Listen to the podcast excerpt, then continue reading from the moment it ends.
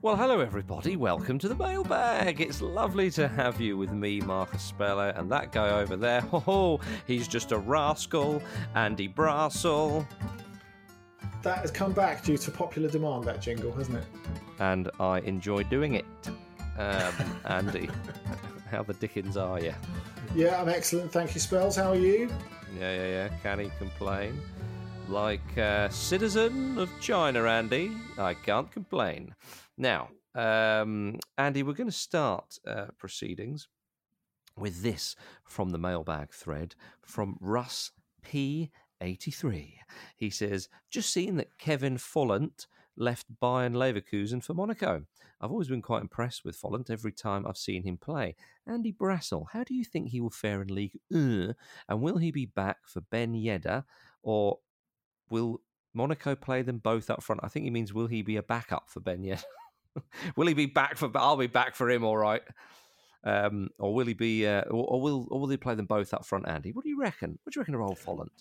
Um, with the amount of cash they have spent on Volland, he will not be a backup. Uh, he will be part of the the, the, the first team. Um, there's there's no doubt about that. They'll they'll get him in the eleven. Of course, he's someone who uh, Niko Kovac knows pretty well from seeing him at first hand in the Bundesliga um, when he was with Eintracht Frankfurt and Bayern, and of course he's, he's played his whole top flight career in, in, the Bundesliga for Volland. So it's his first experience of of going abroad at the the, the grand old age of of, of 28. Mm. Um, I have kind of mixed feelings on Kevin Volland really because he is a player who I think if you watched him regularly at Hoffenheim, you would have thought this is a guy who is going to go to Dortmund sort of level of club and then we'll see where he goes from here. Dortmund were interested in him for a while and he's got that Dortmund esque sort of stature to him in that um, he's under six foot, low center of gravity, pretty quick, can dribble round a player, can can score a goal. He's one of those nine and a half types that Dortmund have, have, have loved so much for a for a number of years now. Um, but after leaving Hoffenheim in, in, in 2016, he, he went to he went to Leverkusen, and I just don't think he's quite developed into the player that he could have. He's been a very good Bundesliga player. Um, but I think when you saw him when he was 22, 23, mm-hmm. you thought he'd be playing regularly Champions League, um, pushing towards playing for a, a very top European club, um, playing for Germany on a, on a on a regular basis, and you know, in fact, if if you look at him now, having his first experience abroad, having just turned 28, having played a handful of games for Germany and having scored one goal for them against San Marino, I think it's fair to say it hasn't quite turned out how many hoped it would for for Volland. Uh, that said, um, Monaco's a new start.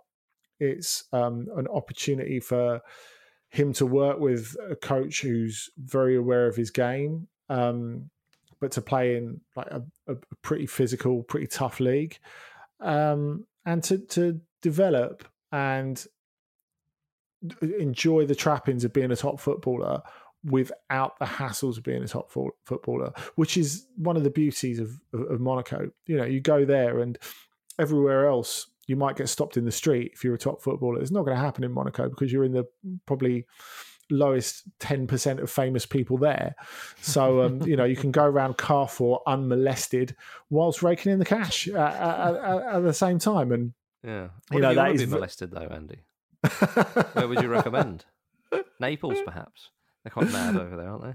Yeah, I remember that story about um, Ezequiel Lavezzi um, when, when, he just signed for Paris Saint Germain. he was he was he was talking about how um, they shut shops for him in, in, Naples so he could he could look round them in peace, and he'd get sort of driven to the shop in the boot of a car Mm. He'd get out, go in the back entrance, do his shopping, then come back out, get into the boot of the car, and go home again. And he said, yeah. yeah, it's not like that in Paris. And you could feel him getting all wistful, as if, you know, staying in the boot of a car with your shopping is, is, is the peak of human existence. but with Volland, um, I, am really interested to see how he reacts because uh, Monaco is a club where you're either going to be inspired to do your best or you're just going to be comfortable on the money or an atrophy. And it really is a, is a turning point for his career because as i said up until now he's not quite fulfilled um, everything he could have done. And a part of that is um, muscle injuries. Um, you know he's, he's, he's missed some games here and there and you know he's quite a sprint heavy sort of player. So um, that's that's not entirely surprising. And I think him being part of a young team, uh, he will have to be super fit, which fortunately for him is something Niko Kovac specialises in. In fact, I can't think of many things I would less rather do than a Niko Kovac pre-season. They always look absolutely harrowing. Um, but but they do get players in, incredibly fit. So um, interested to see how he, he, gets on with that. He's a very different type of striker to Ben Yedder as well. So that's why I think the two should complement each other. Uh, can play in the centre, but he's just as likely to come off the, the, the, the wing. Um, normally the right, I would say, cutting in because um, he's, he's a left footer. Um, but he's he's fairly versatile. He's good at linking with other players. And Ben Yedder is just your fox in the box. Yeah. The other thing we have to say is they're at least partially vulnerable to selling Ben Yedder at some point because you know, he moves from a less moneyed but far more successful club in Sevilla, and then you turn up to Monaco. The first season is very up and down to say the least, despite the fact that he did his end of the bargain. He scored loads of goals, Ben Yedder. And you, you get to the end of it and you've not got any European football. Now, Ben Yedder is a similar sort of age, and you know, he must be thinking, well, you know, you can't put your money on the mantelpiece, can you? You you, you want a few yeah. more medals maybe to show for it, and especially for someone like Ben Yedder, who is mm-hmm. part of the national team, who has really improved in the last couple of years, who scored big goals in European matches, who's um, been part of a successful team. I wonder if an offer comes in for him does he think, yeah, I've got to fulfill my potential here? Because he has done everything that he should have done in order to fulfill his potential, apart from arguably move to Monaco. Um, but you know, I think the club has been way more crazy than than he would have envisaged. It'd be interesting to see if it settles down under Paul Mitchell, of course, firmly of formerly of um, Southampton, Spurs, um, uh, Leipzig. Uh, whether there will be some sort of stability brought to the club. Um, either way, I think they need European football this season. Otherwise, even if Ben Yedder doesn't leave, leave halfway through this season, he'll he'll leave next summer if they're they're not in Europe. I'm I'm, I'm pretty sure of that. Mm. Well, Andy, let's hope he can. They can all win some medals because that's that's what. Yeah, we're all hoping really. that. We're all hoping that. As uh, uh, oh, what was his name? Graham Westley, I think it was. Graham Westley, who a very cliched man, as we know. Luke, when Luke was a student, he interviewed him, and he said, uh, you know, just for like the student radio station or whatever. And I think he was Farnborough Town manager at the time, and he said, "What do you hope for this season, Graham?" And he said, "Well, you know, we're all here to hang medals round our necks." Which was just one of those wonderful kind of lower league manager sort of expressions. Um, and uh, he also he he came out with a famous line once when uh, a player got sent off and uh, and then he was on the touchline and he felt that one of the opposition players should have perhaps been given a red card, but the referee was a bit too lean, and he shouted, "Oh, ref! I've got a boy in the bath for less than that," which was the other wonderful uh, cliched thing.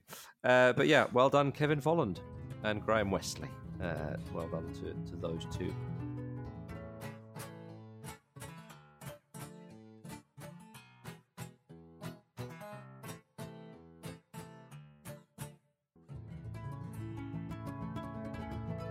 Uh, I've got a question here, Andy, from uh, an email from Mark Digay, who says, Uh, I've been very much uh, intrigued by the performances of Ansu Fati and Eduardo Camavinga uh, in the recent round of games for the UEFA Nations League.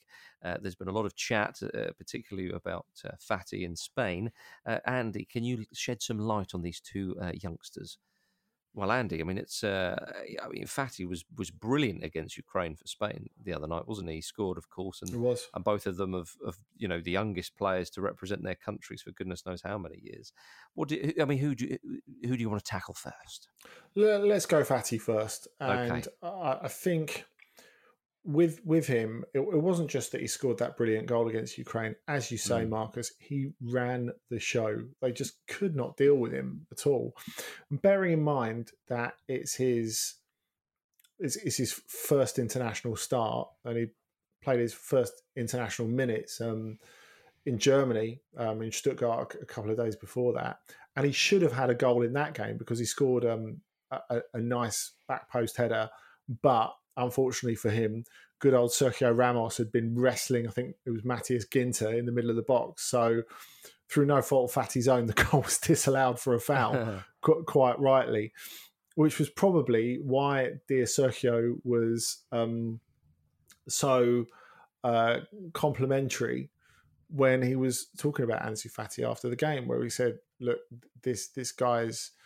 Super special and he looks like and he was talking about Ferran Torres in, in, in, in the same breath actually he was saying these both these guys look as if they've been playing for Spain for for, for 10 years mm. and I, I, think that's absolutely right you know the um not not just the, the quality because we know the technical quality that he has on the ball not just the speed which you know maybe we would expect from a wide player who's 17 years old but I think the confidence and the decision making are just absolutely extraordinary.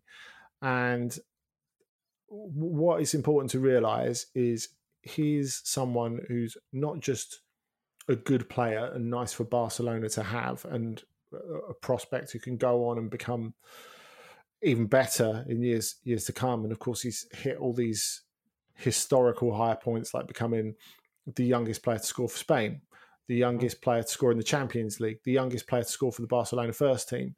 Um, he is someone who is symbolically important because, of course, we all know now Messi's helped to air their dirty linen internationally. The the the, the club is in a dreadful state, and um, some people were aware of that before the the eight two defeat to, to, to Bayern in the Champions League, but a lot of it has, has, has seemed to come from, or a lot of it has come from, the fact that Barcelona have turned in like the last five, six, seven years into what they always hated and what they always mocked Real Madrid for, mm. which is just going out and buying success. And Barcelona were always, well, we're more than a club. We're uh, we represent something. Um, uh, obviously, meaning that like they're um, connections with with with Catalan um, mm-hmm. Uh, identity, but also the fact that they, they that, club Andy exactly. Um, you can translate that for the listeners, but also I, th- I think that the, the fact that they they brought their own players through, mm. and you know that was seen as, as, as part of their their heritage, part of their footballing philosophy as well. Um, but the players haven't really been there um, over the, the, last couple of years. And, uh, you know, I, I, have sympathy with that to a certain extent because, of course, you know, it, once you've got Xavi and Iniesta and Messi, every generation can't be like that. And, and, and yeah. Piqué, every generation can't be like that. But I think for them to have a teenage player who can come through and make a dent in the first team, especially at a point where the first team is struggling so much, is hugely symbolically important for, for, for them.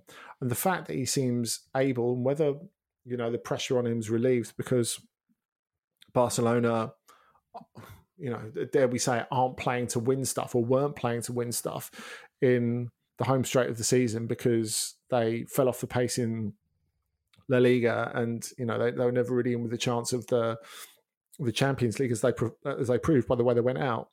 Hmm. I think the, the fact that he is able, Ansu Fati, to shut out all the noise and just play I think marks him out as something special. Of course, there's that great story about after his uh, first game at Camp Nou, um, where um, uh, he, he, scored against he scored against Valencia um, on his first start. That, that, would have been back in I guess September.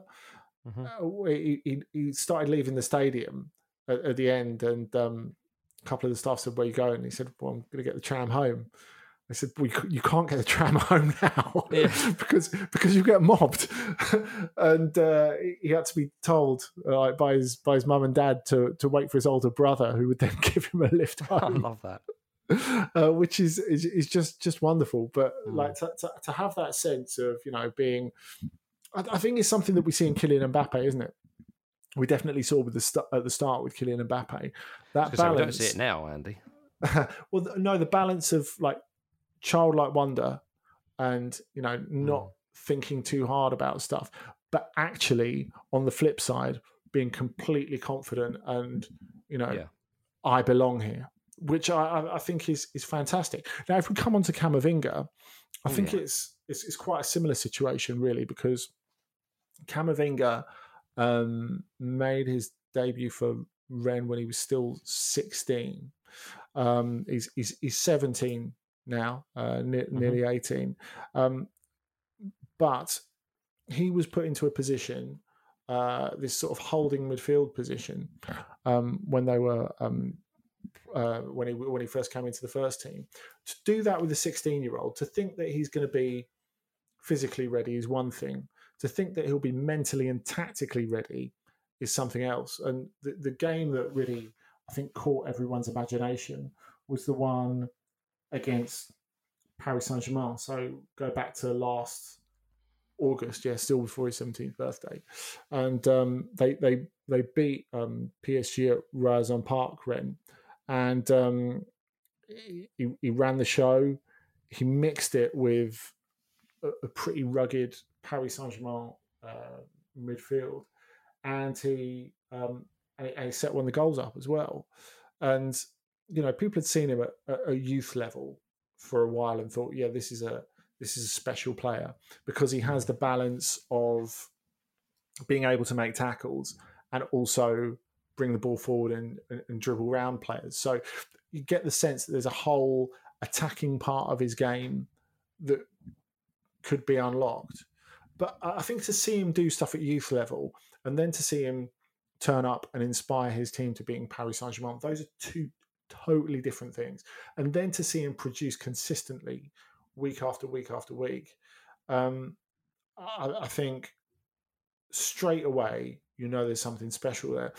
And in fact, we talked about internal strife at, at Barcelona, which slightly different at Rennes because rather than Camavinga separating himself from that internal strife. He kind of inspired it, really, mm-hmm. because the previous president, Olivier Letang, who worked at Paris Saint Germain before, he got fired for negotiating a sale of Camavinga to Real Madrid.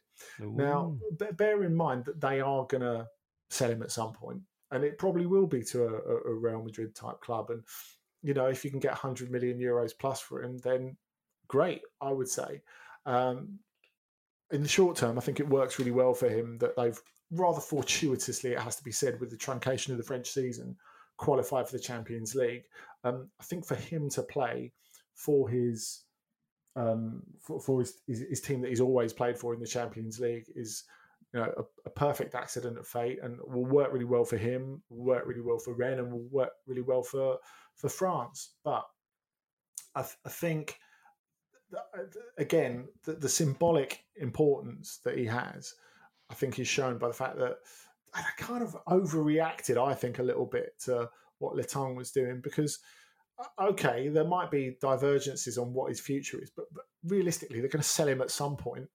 And to test the water, I don't think is really an unrealistic or a, a, a bad thing. And, you know, it's just like someone comes and values your house, you're not obliged to sell it, are you? I, I think it's fair enough. But anyway, that's what happened. But it was just water off a duck's back, really, for Camavinga. Again, he can kind of separate himself from that kind of outside noise.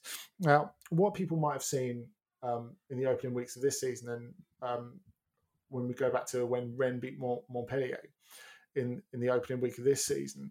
Um, this brilliant goal by Camavinga where um, it gets the ball about 35 yards out, dribbles around a couple, gets it onto his left foot and, and, and scores.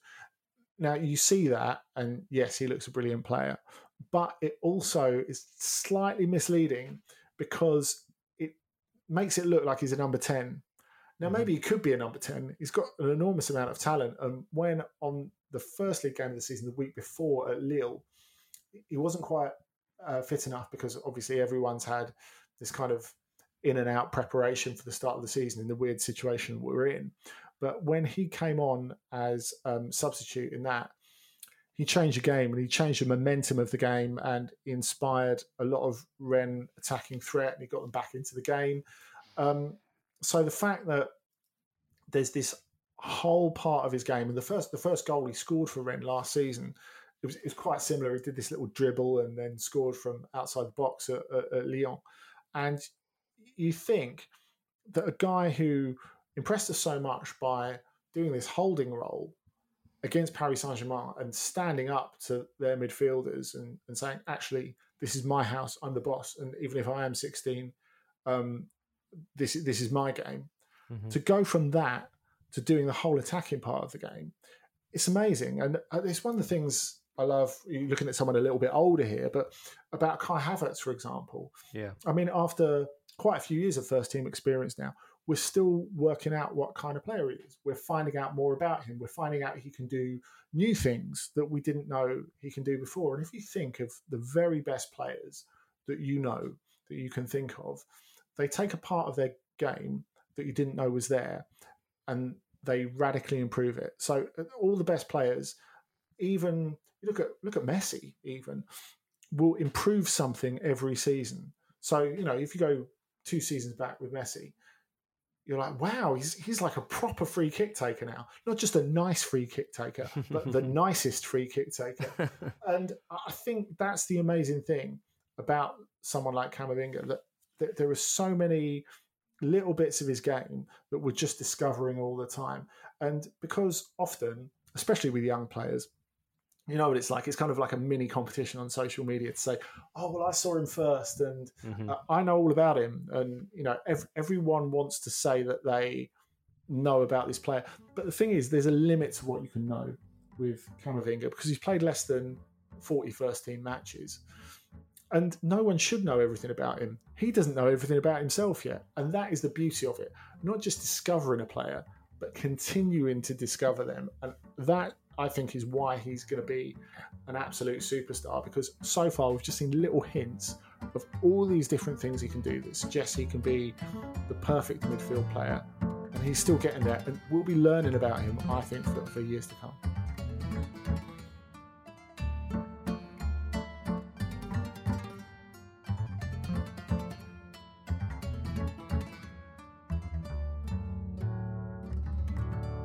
Now, I'd, like to finish uh, today's mailbag by going back to a conversation that uh, producer Charlie and I had on a Ramble On pod very recently. We were talking about our favourite Premier League thwackers, those who like to thwack the ball. And I noticed on the mailbag thread, uh, John O'Shea, regular, um, I nearly said contributor to the Football Ramble, but then I suppose he does contribute, doesn't he, uh, in his own way. John, we love you, man. Um, and John said that, as as an aside, one for the thwackers, Michael Essien he said now the goals nice. against Arsenal and the volley, uh, the goals against Arsenal and Barcelona leap to mind. Uh, Andy, who would you like to, perhaps maybe um, more on the continent kind of vibe, put in the in the thwackers list? Well, with a, with a foot in both camps, and I know this one will appeal to you, Marcus. I don't know if you you've mentioned him in your thwackers. What about what about the hammer, Jörg Albertz? Have well, mentioned him.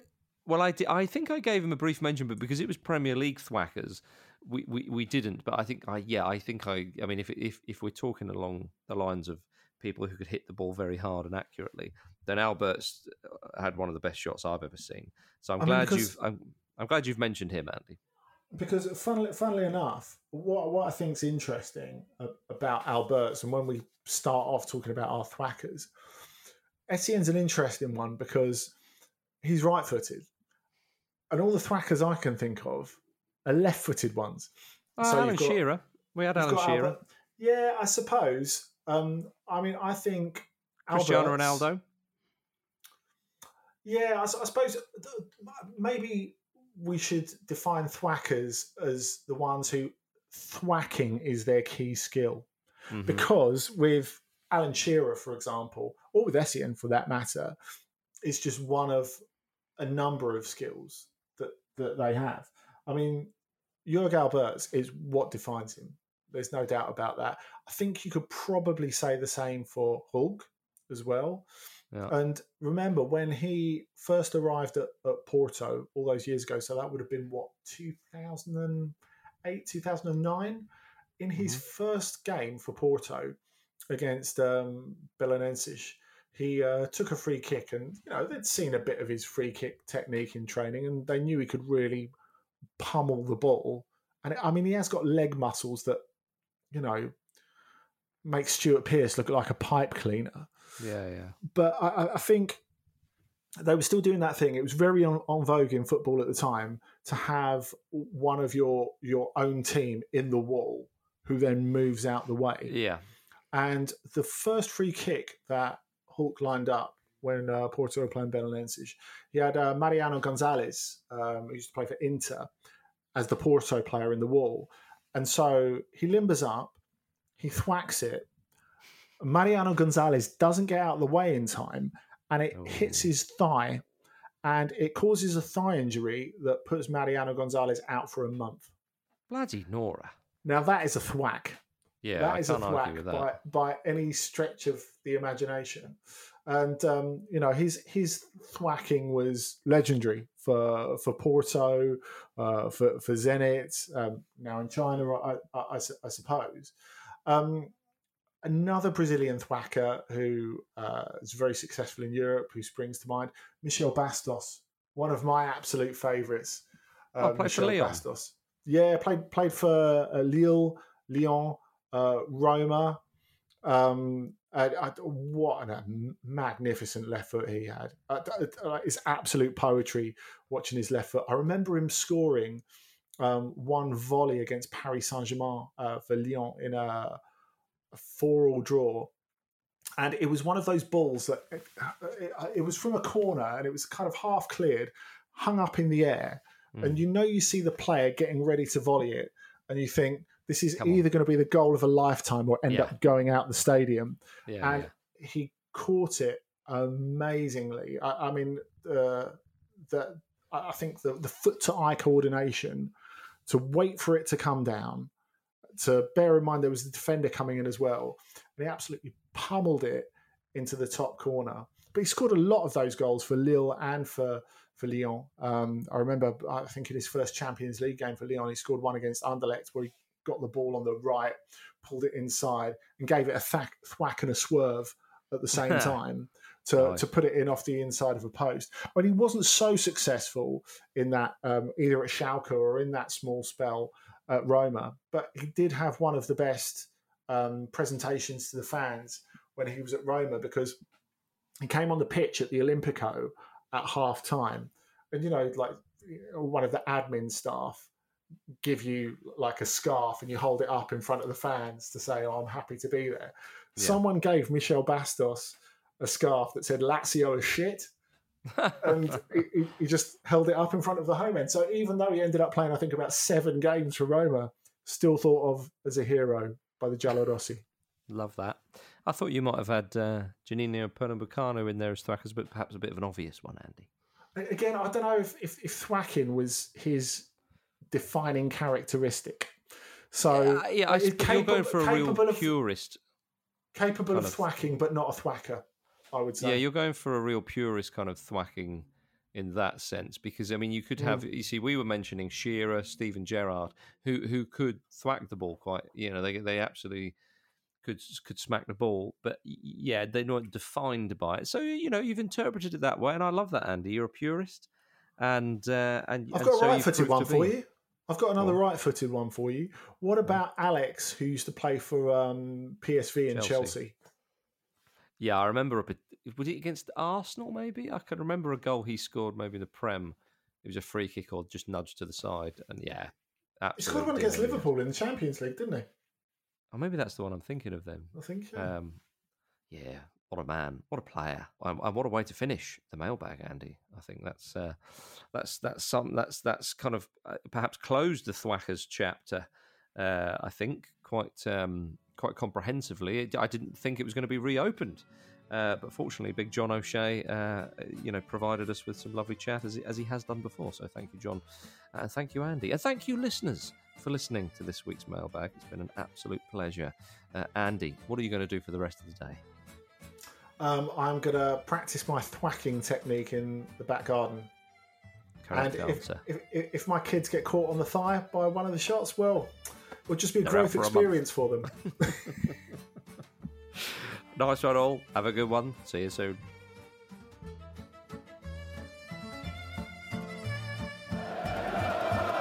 It's Alex! Oh, what a goal!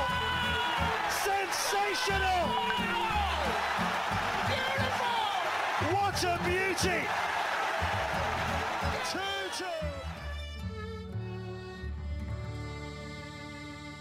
2. This was a Stakhanov production and part of the ACAST Created Network.